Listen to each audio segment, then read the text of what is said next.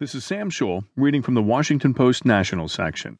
How Cleaner Air Could Actually Make Global Warming Worse by Chelsea Harvey. A significant amount of the climate change caused by greenhouse gas emissions in the past century has been hidden from us, scientists say, by another type of pollution that actually cools the climate and temporarily cancels out some of the warming. Two new studies, both released today in the journal Nature Geoscience, address the powerful influence of aerosols, fine particles or drops of liquid.